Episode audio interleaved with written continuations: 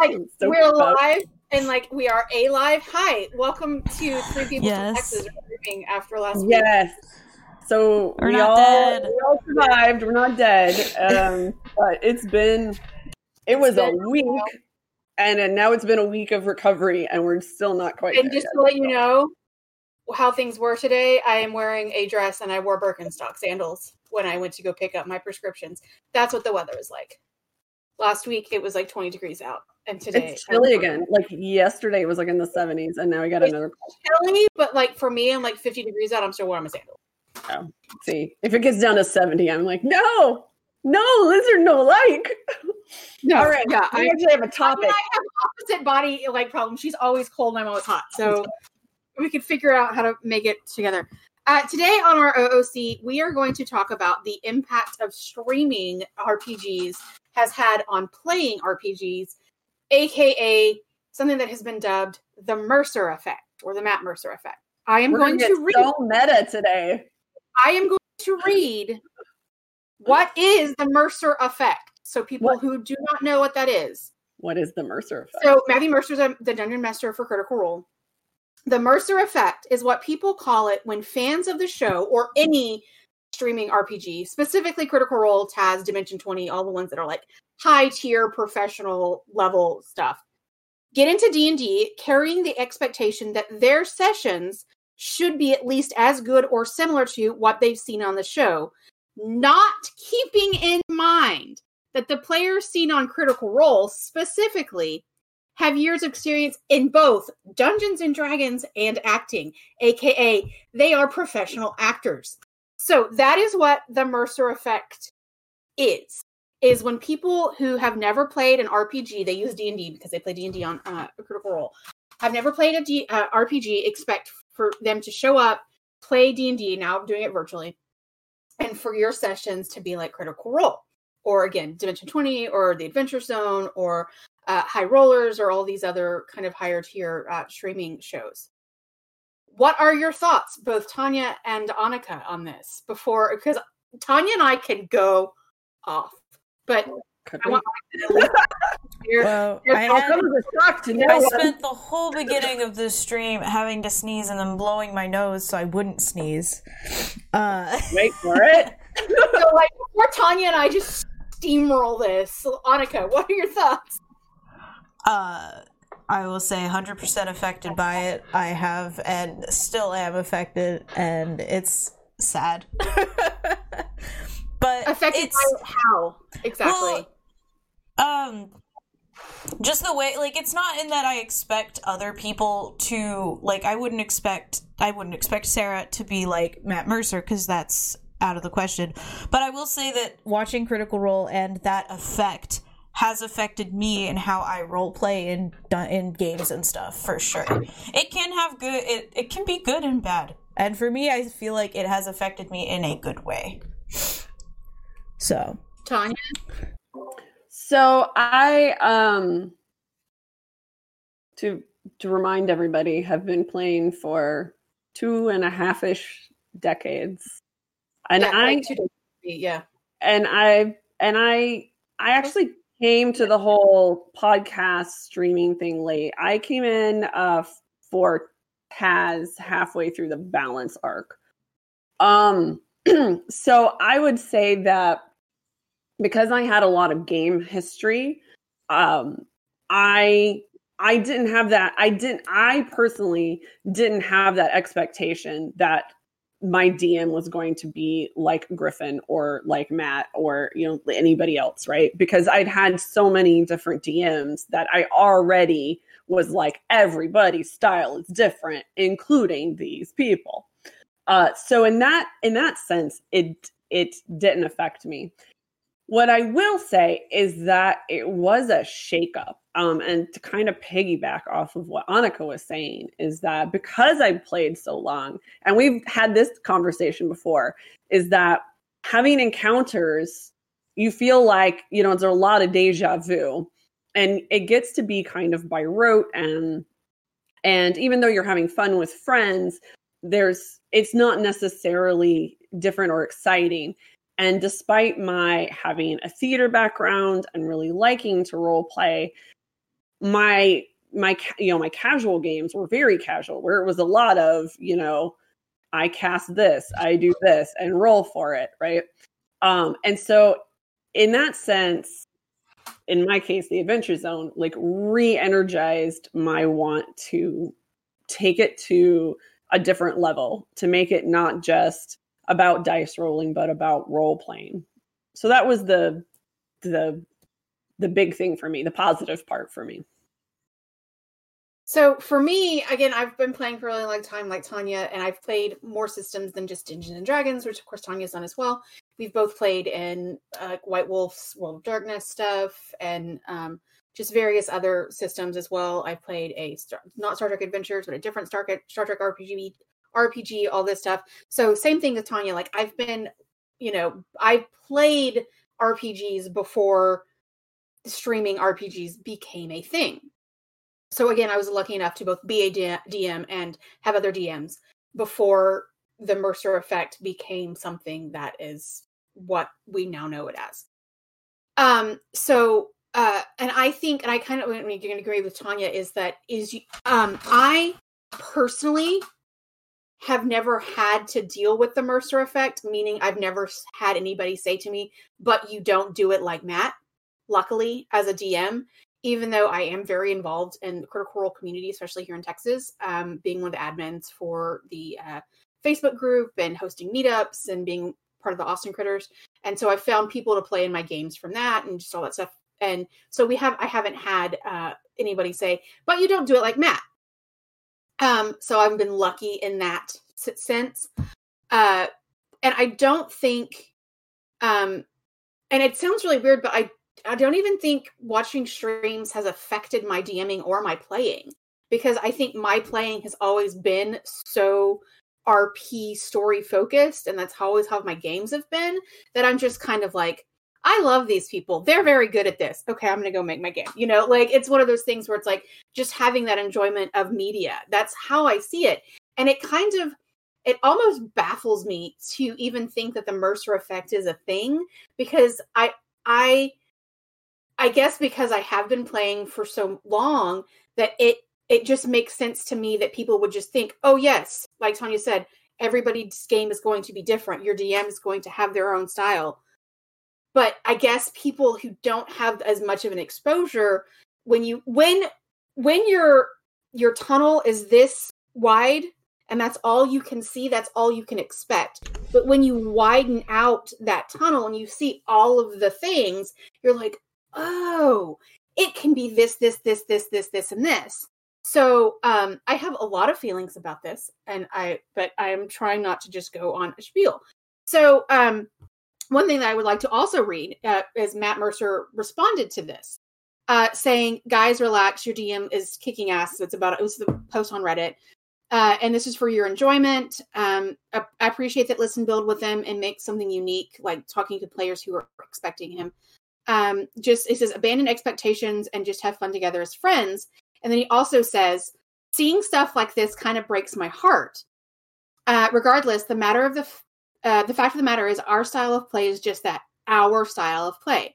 Every table is different, and it should be. If they just want to copy what we do, that's not very creative, nor what makes the game makes the game magic at the table. So, like, those are actually like Matt's words that he typed in on Reddit two years ago, responding to things about the Mercer effect.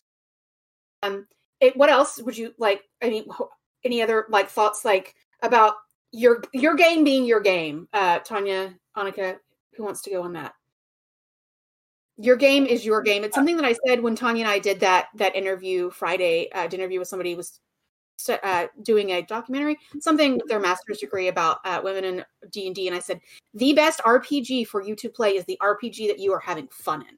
Yeah, yeah, we'll we'll be we may be in a documentary soon. Keep we'll we'll keep you apprised yeah. of that. Not that clip though, not that clip because we were unbathed, barely yeah. had electricity. But yeah, I, I, I, had wiped myself down with body wipes and dry shampoo. Like that. That's I was like I don't have water um, that I can bathe in right now. So yay, Texas. So yay, Texas.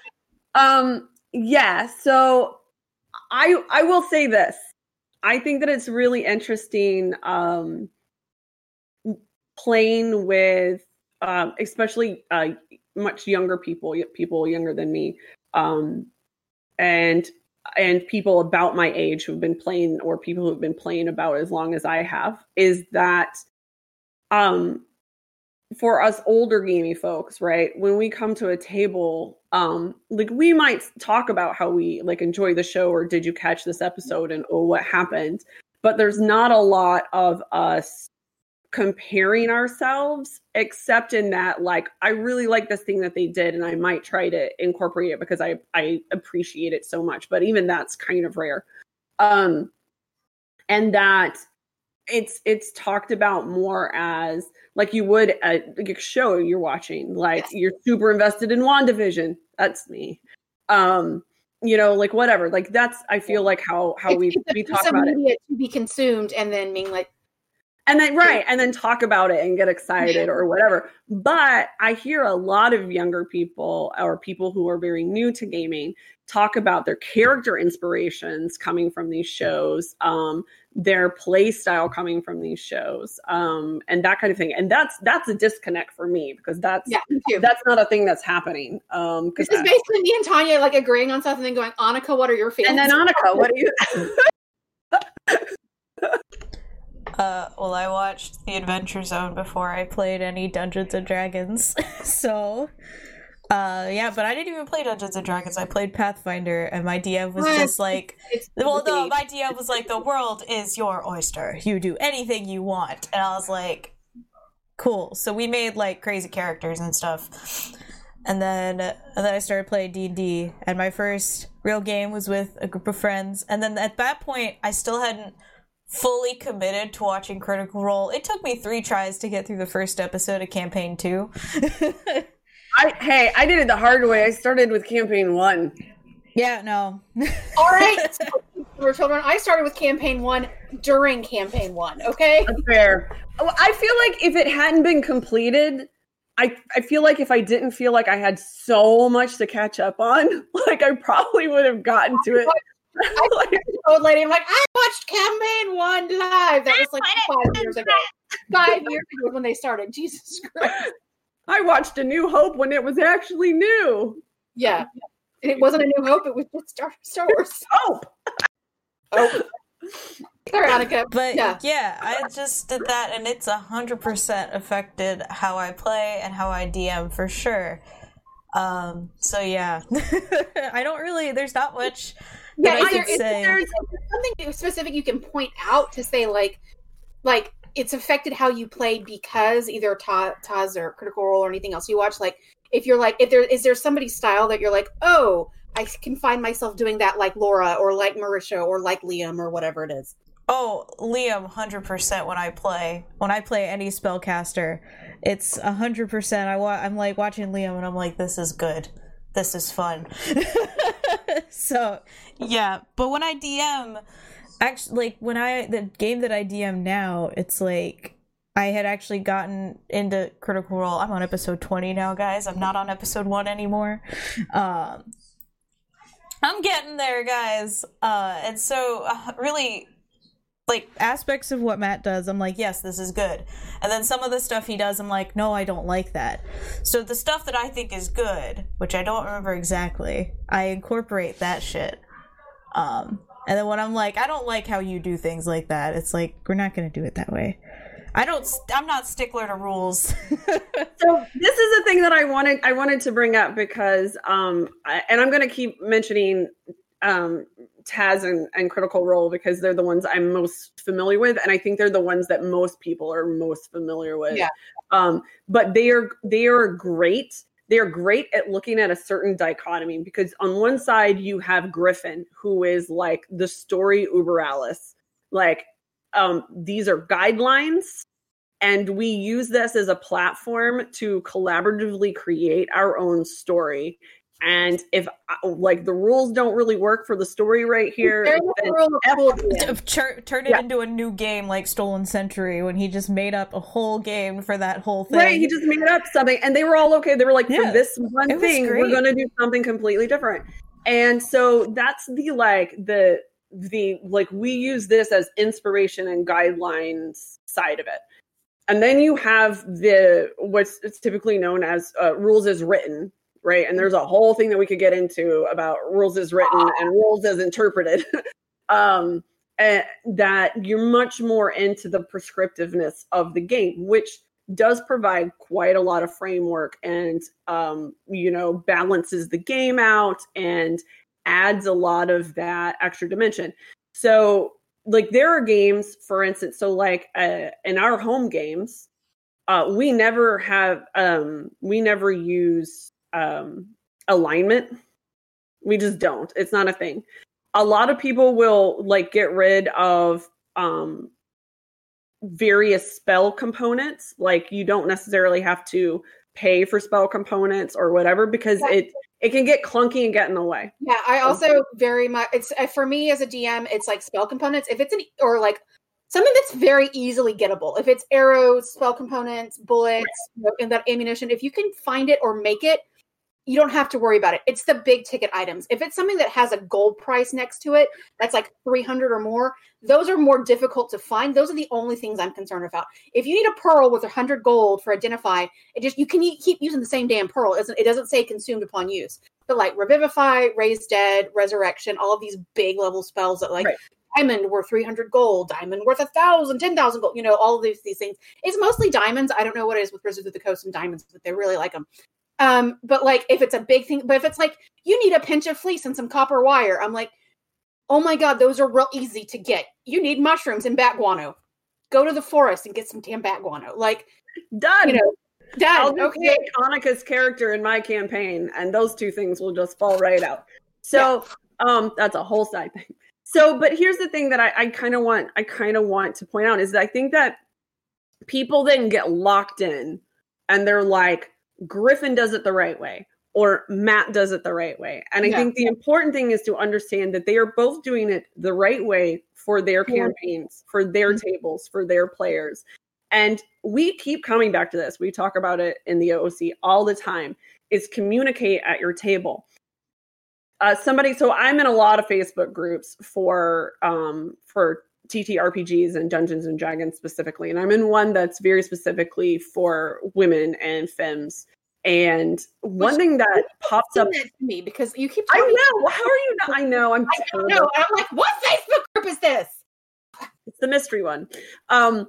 So one of the things that gets posted a lot uh, for women who are DMing is like there was a um, a woman who posted that she's not a first time DMer, but she is now going to be DMing for a group that is almost entirely new players. And that she, for the first time, feels really nervous about that game because they're coming to the table with a lot of different expectations. And that, um, and then conversely, that somebody is uh, playing a game for the first time with a bunch of old players and they're very nervous about that because again what if they they're too lenient on rules and people don't like that? Well this is the thing that i think busts through the mercer effect and it boils down to our mantra of communicate is when you are the dm tell everybody this is my style. This is the kind of campaign that i plan on running right? Um and then as a player you could be like that's a thing that I'm into, or that's not really what I want to do. I'll go, I just won't do this game. Maybe I'll do a different game or something. But to basically communicate and be like, I'm a, I am a raw DM or I'm a pirate. like, you know, well, like I had some new people that were, that were new to D and D. Um, I met one of the people, uh, through, uh, Austin Critical Role community, and she had some friends that wanted to try D and D. She, they, she and one of the other players uh, watch Critical Role, but the people that that also wanted to try it were uh, they were all members of the same uh, WoW guild, and they had wanted to try D and D. And so I said, okay, I'll DM for you. Uh, this is the game that I got to DM for somebody in Australia, which was really fun. So like it would be Saturday afternoon for us, but like he would be waking up on Sunday morning, like drinking his coffee, like okay, it's time to play D and D.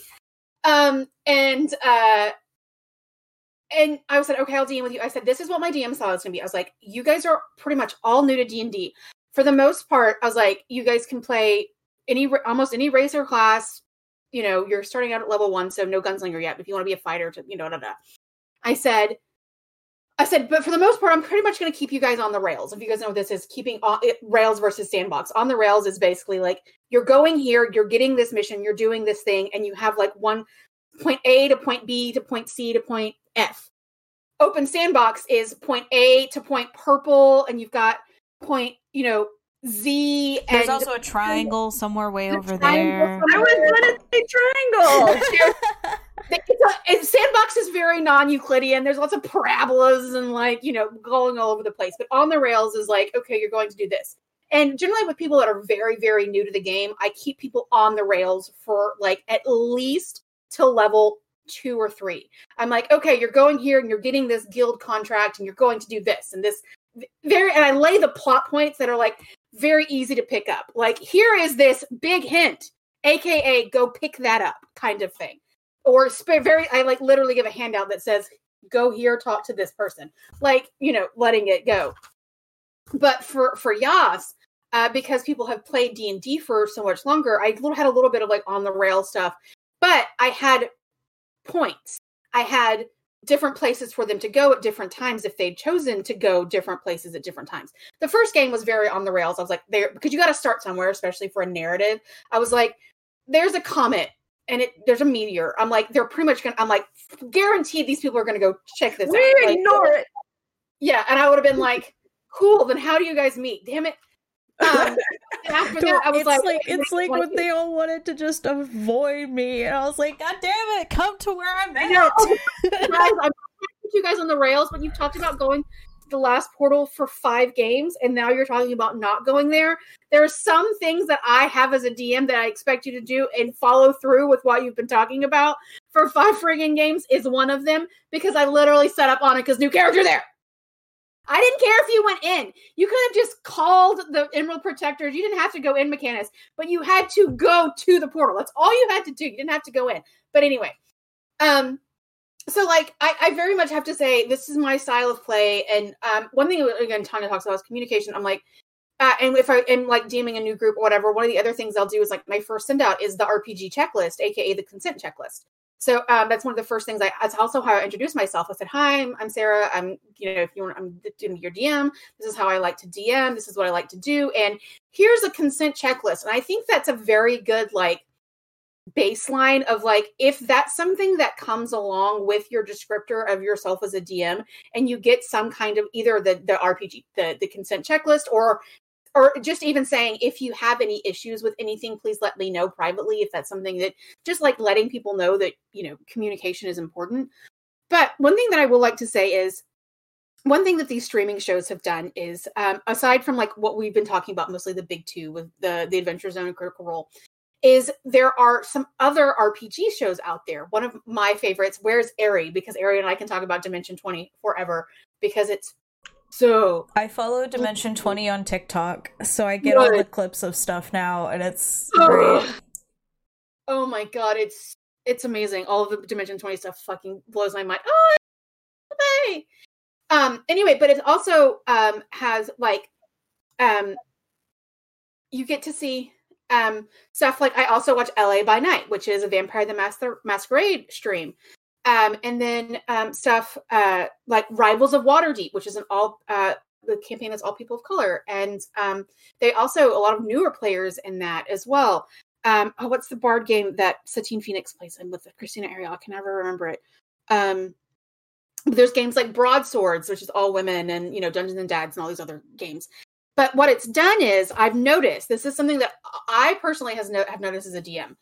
Uh is when Marisha when she guest started uh did the honey heist games for critical role she used a lot of props like actual props like game within game props. And that's something that I do as a DM.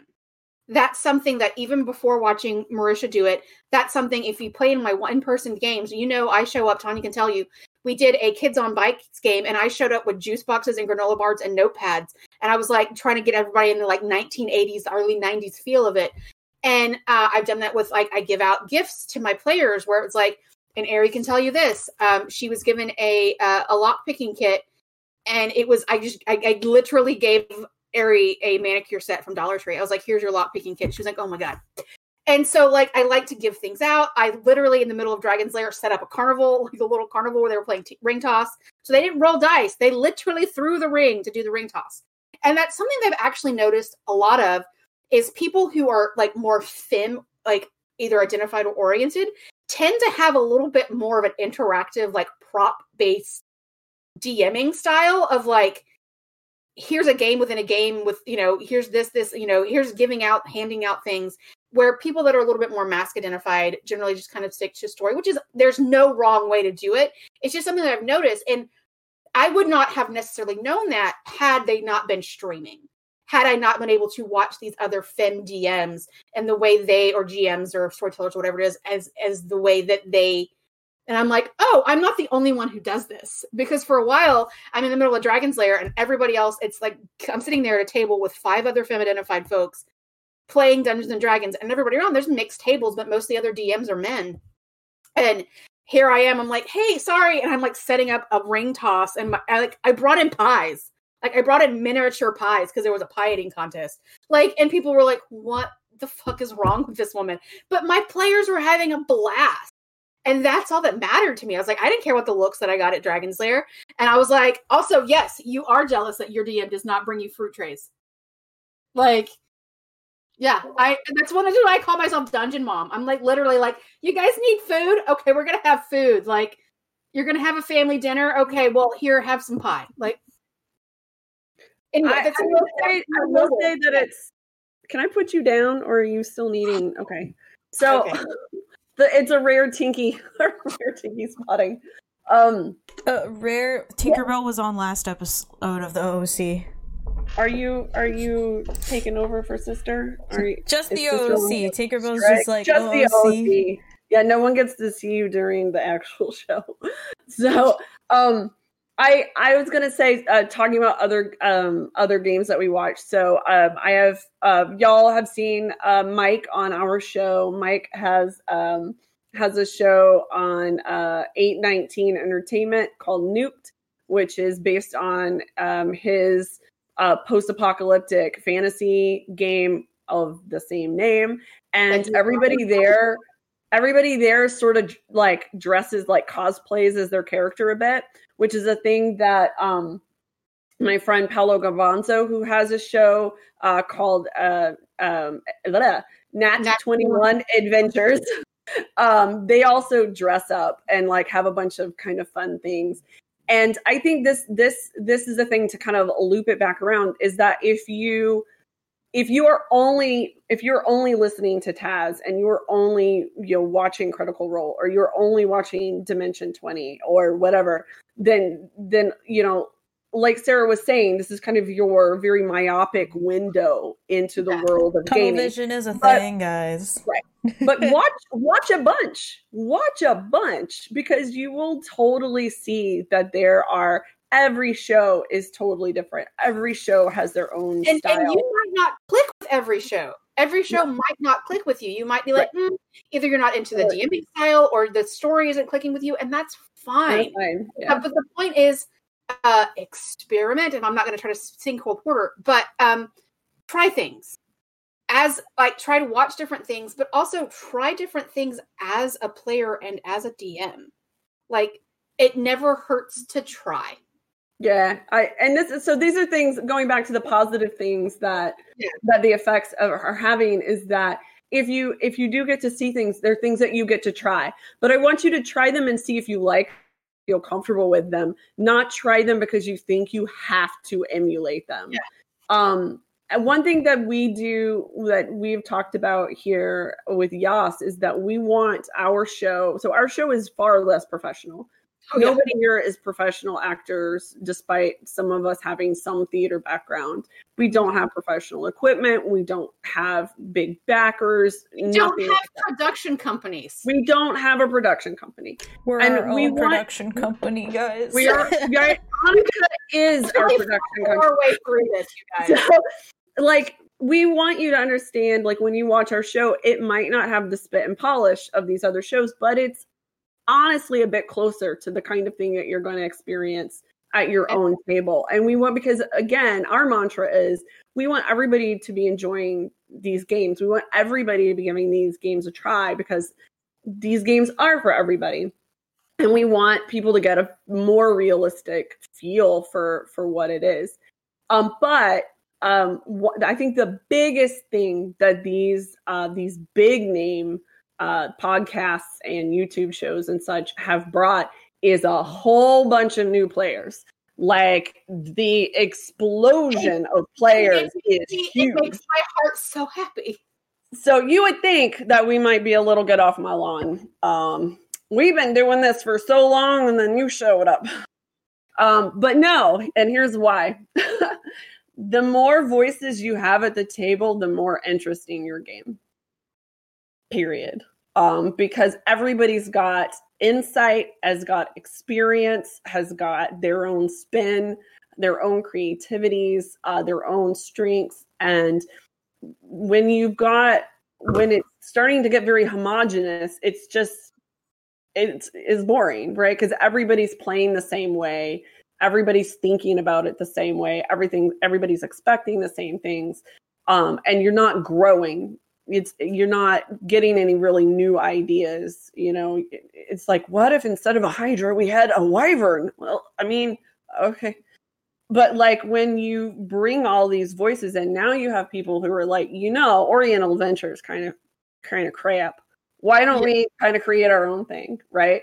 Um tieflings can be any number of of colors. Um like homebrew has really exploded yeah. Um just the term homebrew is very new um relatively speaking. Um and that's because of all these new people coming to the game. And i would love to think that us old timers have just made the game seem that exciting but i know it's not us. Uh there's only so many stories you can tell about your D&D game before you're like, all right, grandma, it's that story. There's like that meme of like, where you're like, when we played D&D and my character died and everybody cried. They're like, okay, grandma. And then there's like, yeah, right. And, uh, and, now we're done. that, it's super that meme. And you're like, okay, I feel like that. Also, but my next, oh, oh, I was also going to say that TikTok, the Dungeons and Dragons TikTok tag, it's great if anybody has TikTok there's a bunch of people on there that just give you tips on like stuff that you wouldn't think about too. And it's not the same as streaming, but it's just a bunch of DMs and players just posting like the minute long that you can do on TikTok about anything. And oh my god.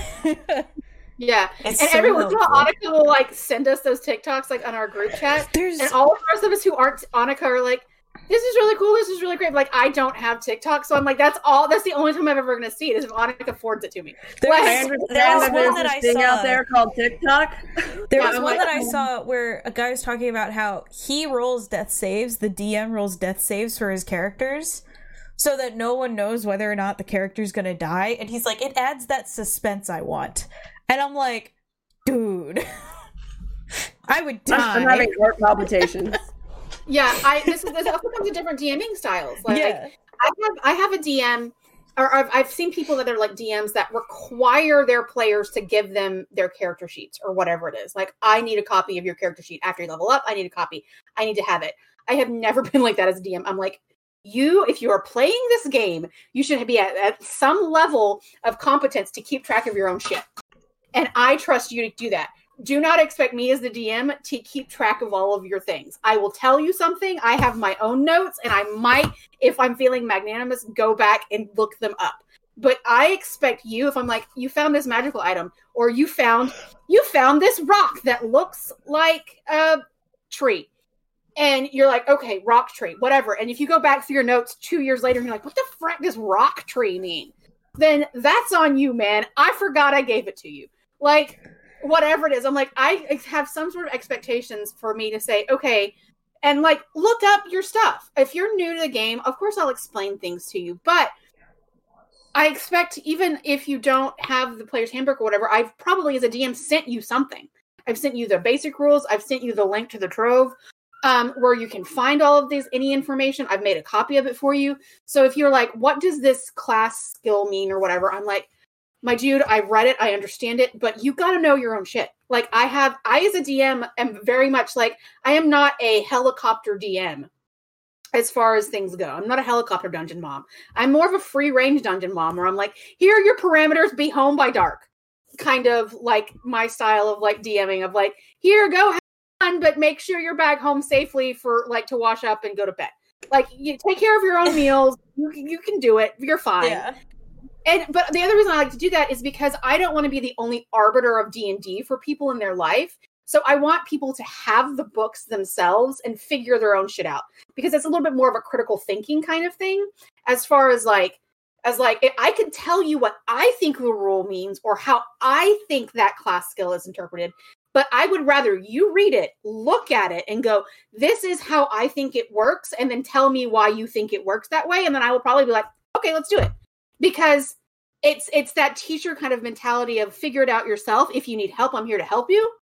But you have the you have the resources go read them look at them or or watch a video or whatever it is and come back to me and then we can still work on it. Like that's kind of my thing as a dm i'm like tanya and and annika can tell you that like you kind of free range as a character. I'm like you can play whatever.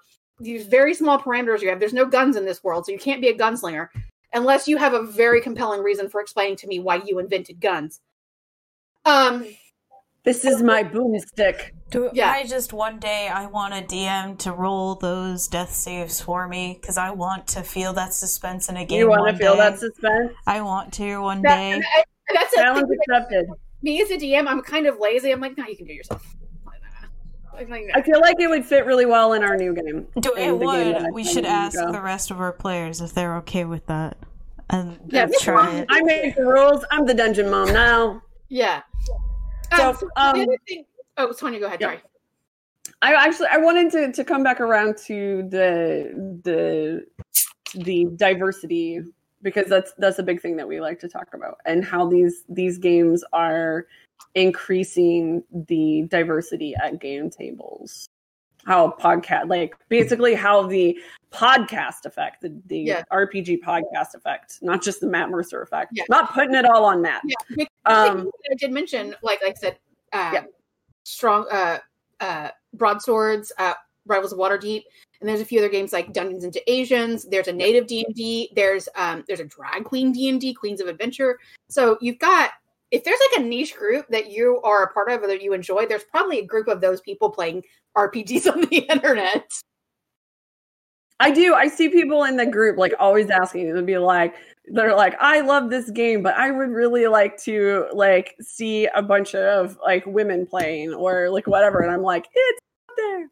Um, but I think what's great is that means that um the the the behind the not in front of cameras tables, you know, everybody else's tables, um, are are becoming um more inclusive. And i think that's great. Um and it's bringing for me multivocality is one of the things that strengthens everything everything. I don't care if it's like your hoa uh, if it's your museum uh if it is your if it is your d&d game having more stakeholders from different just different backgrounds and more difference is better gives you such um such a rich amount of soil to plant ideas in because it's um you know because you you have a way of thinking and you you you're not going to break out of that until somebody goes hey but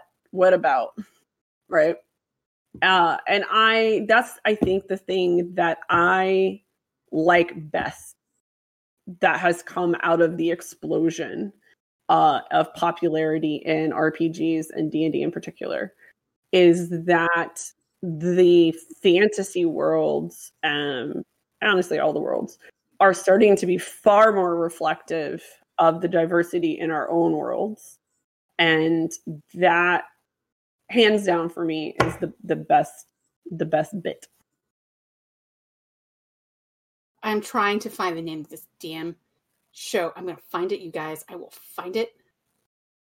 will I mean, like that. Somebody should figure out all the names of all the shows we have talked about. Say someone, someone should uh, uh, put a bunch of links. Yeah, right. I know. I'll do that. Someone, Um, yeah. Do, so I still love my idea to do a podcast with like the random ass D like random ass D and D characters. Okay, That so make this no is a sense. complete aside. So Well, we gotta do us- something to fill the void while Sarah's looking for this. So right, so some of us have a very unhealthy attachment to character creation yeah. and create entirely too many characters that nobody wants in their games. So speaking of, like Lars and I with our goblin and Firbolg named Orlok and the Wiz. or lack of a way. And so Annika has like this idea that it's like let's well we don't want to spoil it honestly but it's a great idea for basically how to have all these like kind of off the wall li- like unusual unwanted characters get their get their get their time get their day If Adam says yes and we can do this, I will cry. I'll, It'd be easier to edit than a video. I'll buy him like a couple of gallons of ice cream and it'll be fine. I'm just because it's easy. A podcast is easier to do than editing a video. Just saying. Not that I don't like editing Yas, but editing a podcast, it's just voice. This is this is behind the scenes, everyone. Like some shows do not have other people editing. I- Some people don't pay editors to edit. It's just one person who also records the whole thing and has to remember to upload the OOC, which I was supposed to upload yesterday, but I just now uploaded it Look, during it's this. been. Can I just say, like the past two weeks have been the longest friggin' year.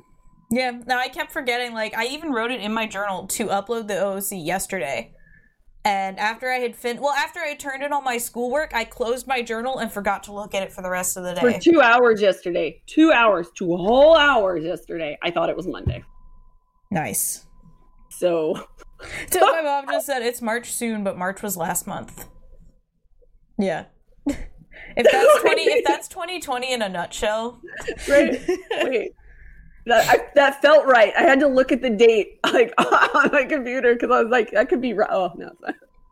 Um, but yeah. so I would, I would, I would, I want to ask, I want to ask you, as the new, the newcomer, how has starting with listening to Taz and then coming to the games how do you and then learning from people who have been playing for a long time like what like kind of what are your thoughts on that like how has that are those like two very different messages or does it all blend into one gumbo like how's that how's that going for you Oh, the reason I'm chaotic when playing is because Taz was so chaotic. Because I've only watched or listened to Balance, and Balance, the beginning of it's so chaotic because none of them know how to play D and D either.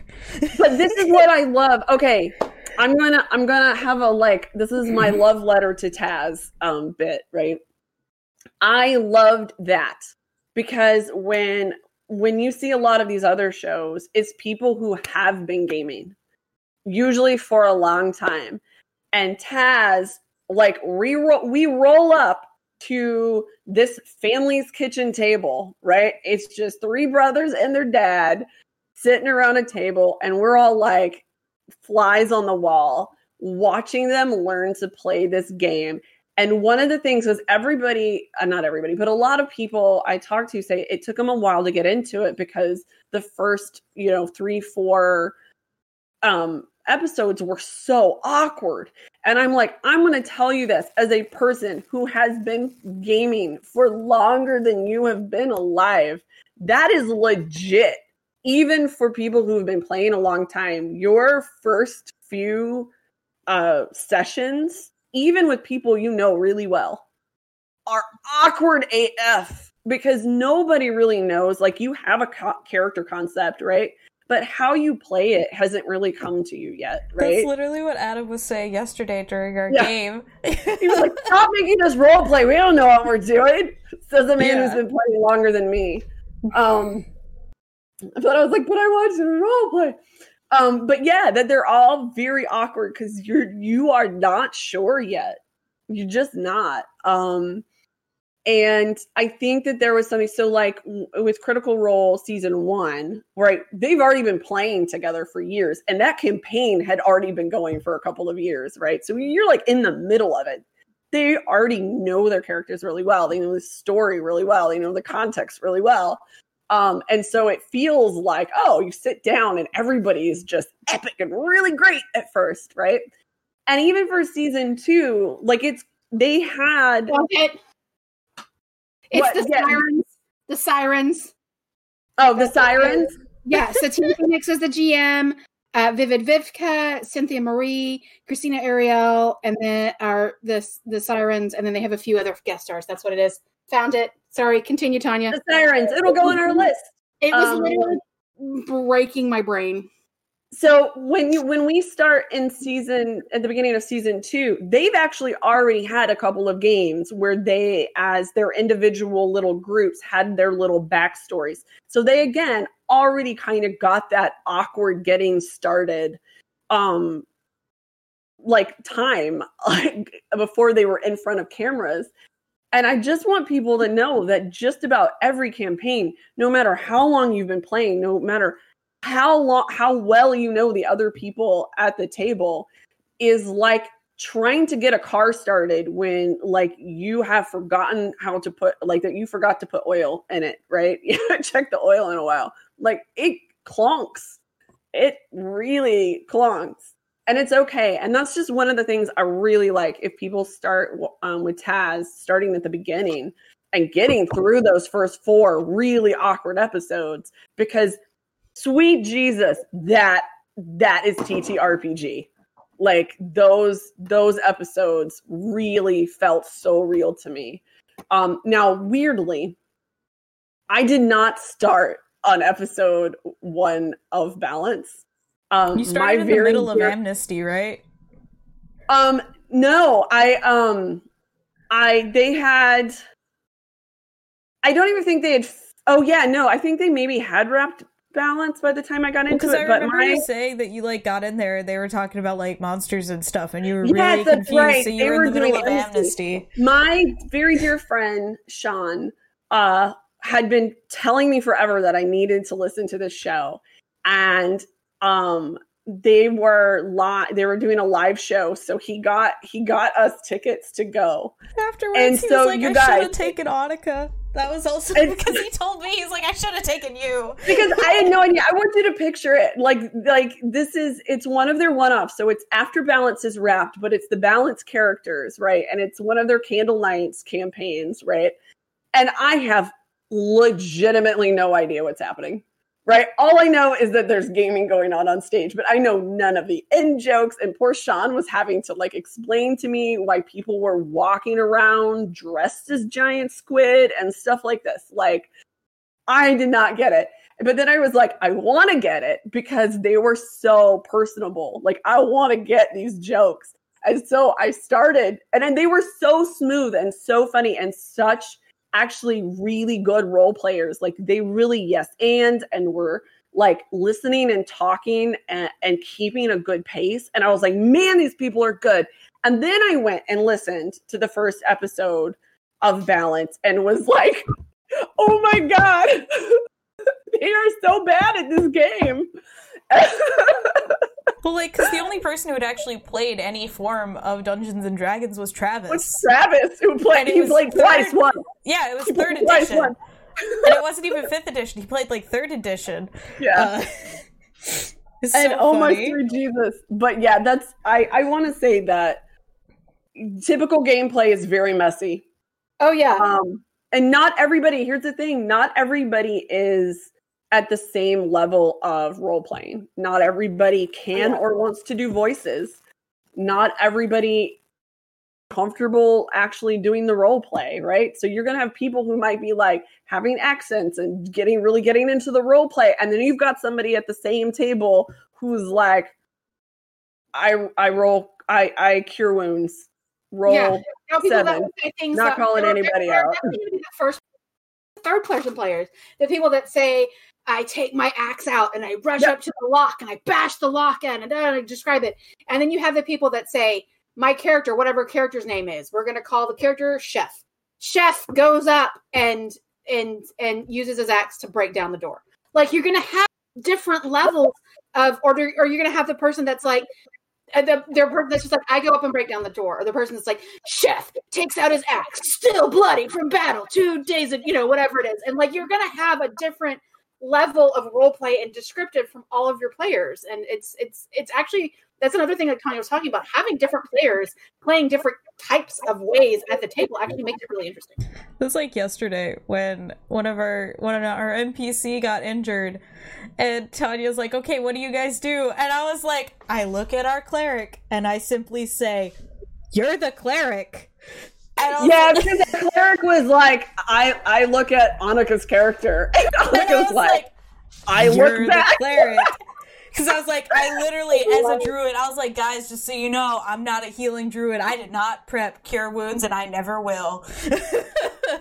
but if you want mushrooms or giant nuts filled with water, I'm your person. Yeah, I was like, I am never gonna cure do cure wounds. That I'm never gonna use that spell. Sorry. I love, I love. I also have to say about this game one thing that two things that cracked me up was Adam in character trying to assess what everybody's combat capabilities were was hysterical. Because um, after the fact, everybody's like, "Oh, I do have a oh, crossbow." Yeah, because he was like, he was like, um, you know, since we're here to be uh, protecting this wagon, because you know, everybody starts off as a wagon guard. Um, if you don't start off in a tavern, uh, and he's like, so I'm, you know, I feel like we should we should figure out how like we're all strong. I'm good, you know, for up close fighting. Do we have any distance flight? And everybody's like looking at each other, and it was like, no, I don't think so. And then like five minutes later, like, we well, moved on. Like, two, two people days- were like, oh, I have a crossbow. Yeah, literally like two days into the journey, people were like, oh, I have a crossbow. Where was that crossbow hidden? The other thing yeah. I want to talk about is um, the other thing is uh, talking about not only the diversity of players that have started um, playing the playing games because of podcasts and uh, actual play streams and stuff, is um, the diversity of the games people are playing. Yep. Because most of these people are watching shows like like Dimension 20 and Taz and Critical Role and stuff like that. And the main games played in those are Dungeons and Dragons. But every once in a while, Taz will do something else. Every once in a while, D and D that Critical Role will have a non D and D one off. Well, they'll play World of Darkness, or they'll play Call of Cthulhu, or they'll play Honey Heist, or Taz did Monster of the Week.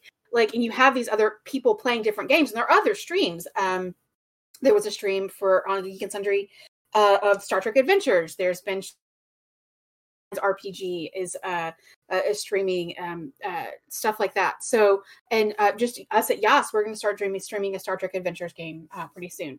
So um it's the diversity not only in the people but the games being played because this is something else that I've said.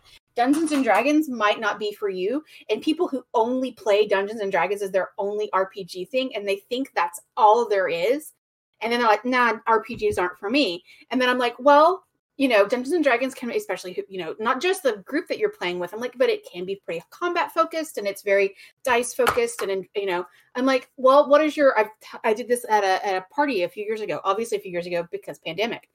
Somebody, I was talking to this couple and he was a big fan of Critical Role and we were talking about D and D and stuff. And she was like, you know, I just never uh, thought about playing and I don't think it would be for me. And I was like, oh, is there something that you really like? Is there something that you really enjoy? And she's like, well, we were just kind of talking and she said, oh yeah, and, and like Jane Austen novels. I said, oh, Jane Austen RPG.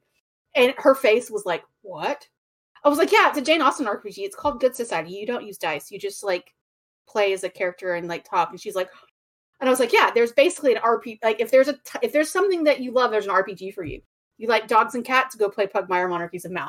You like Star Wars, there's a bazillion Star Wars RPGs. You know, you like high fantasy or low fantasy or modern magic, or you like the Dresden Files, it's a Dresden Files RPG. Like there's something out there and it's gonna have a play style for everybody. And um, so this one say uh, want to say that's one reason what we try to do with our one shots is we've also done Monster of the Week and we've done Slayers and a bunch of other games that use different mechanics and um, different ways of telling stories.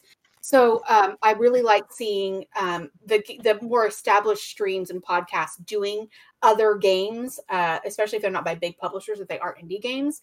But also, if that if and if that makes more people interested in RPGs, then there's more people writing and being involved in RPGs, and they're writing cool new RPGs that I get to play.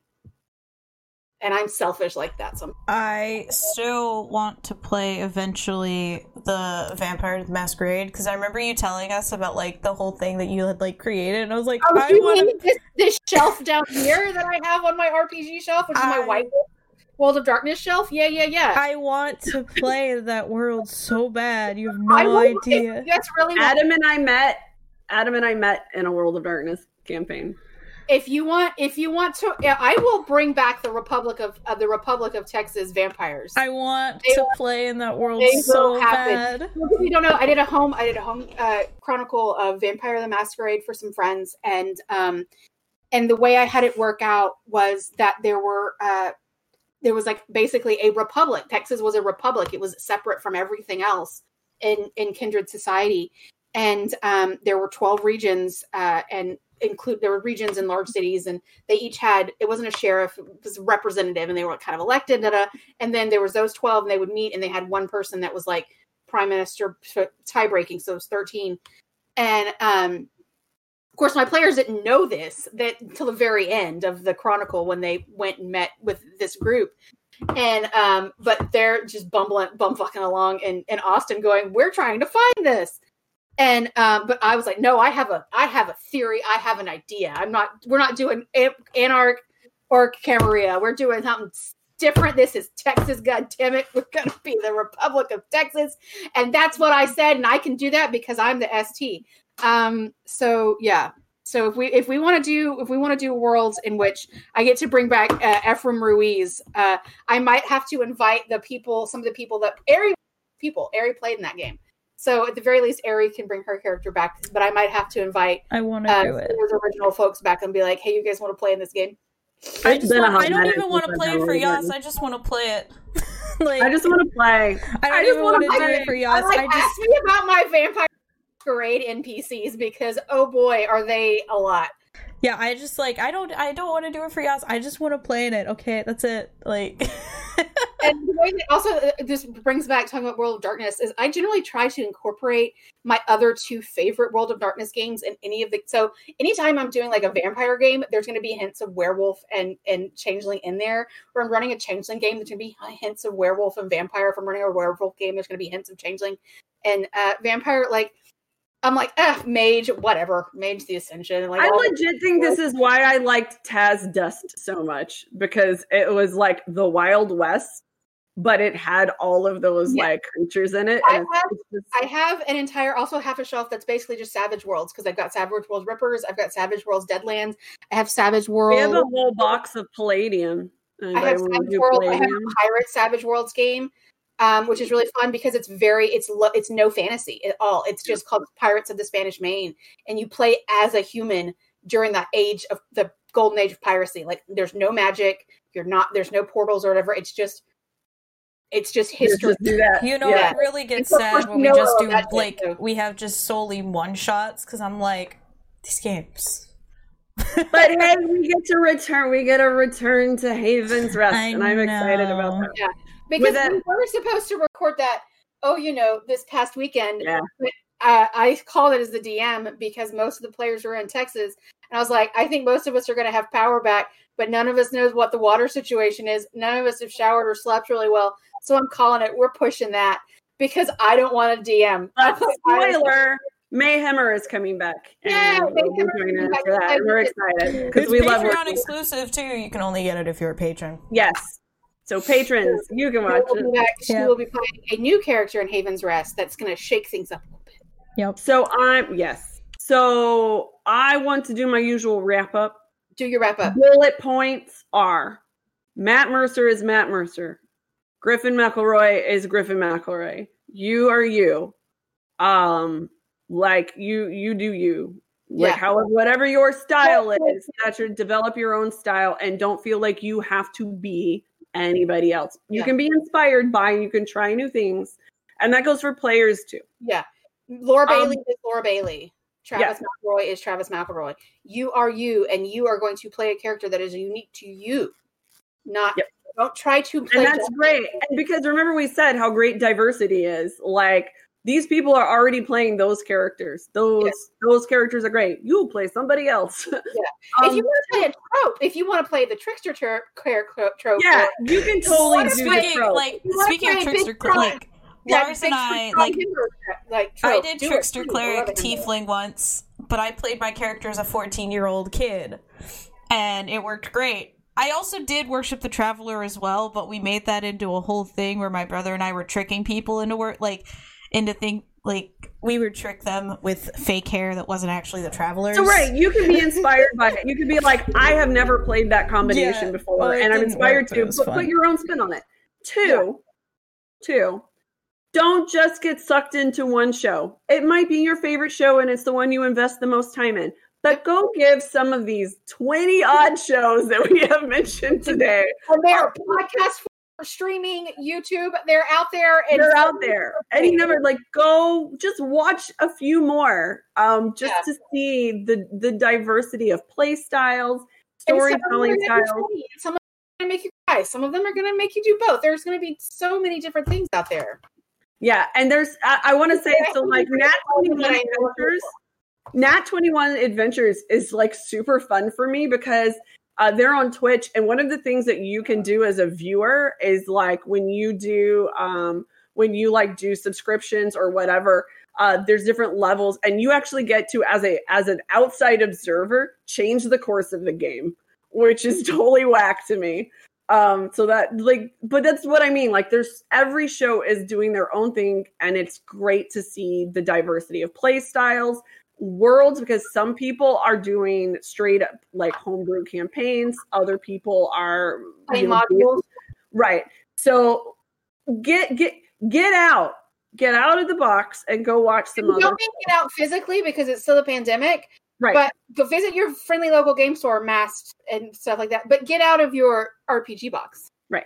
three use these as um no i think that was already one was use these as inspiration for trying something new and seeing what you like. Oh four z-man games.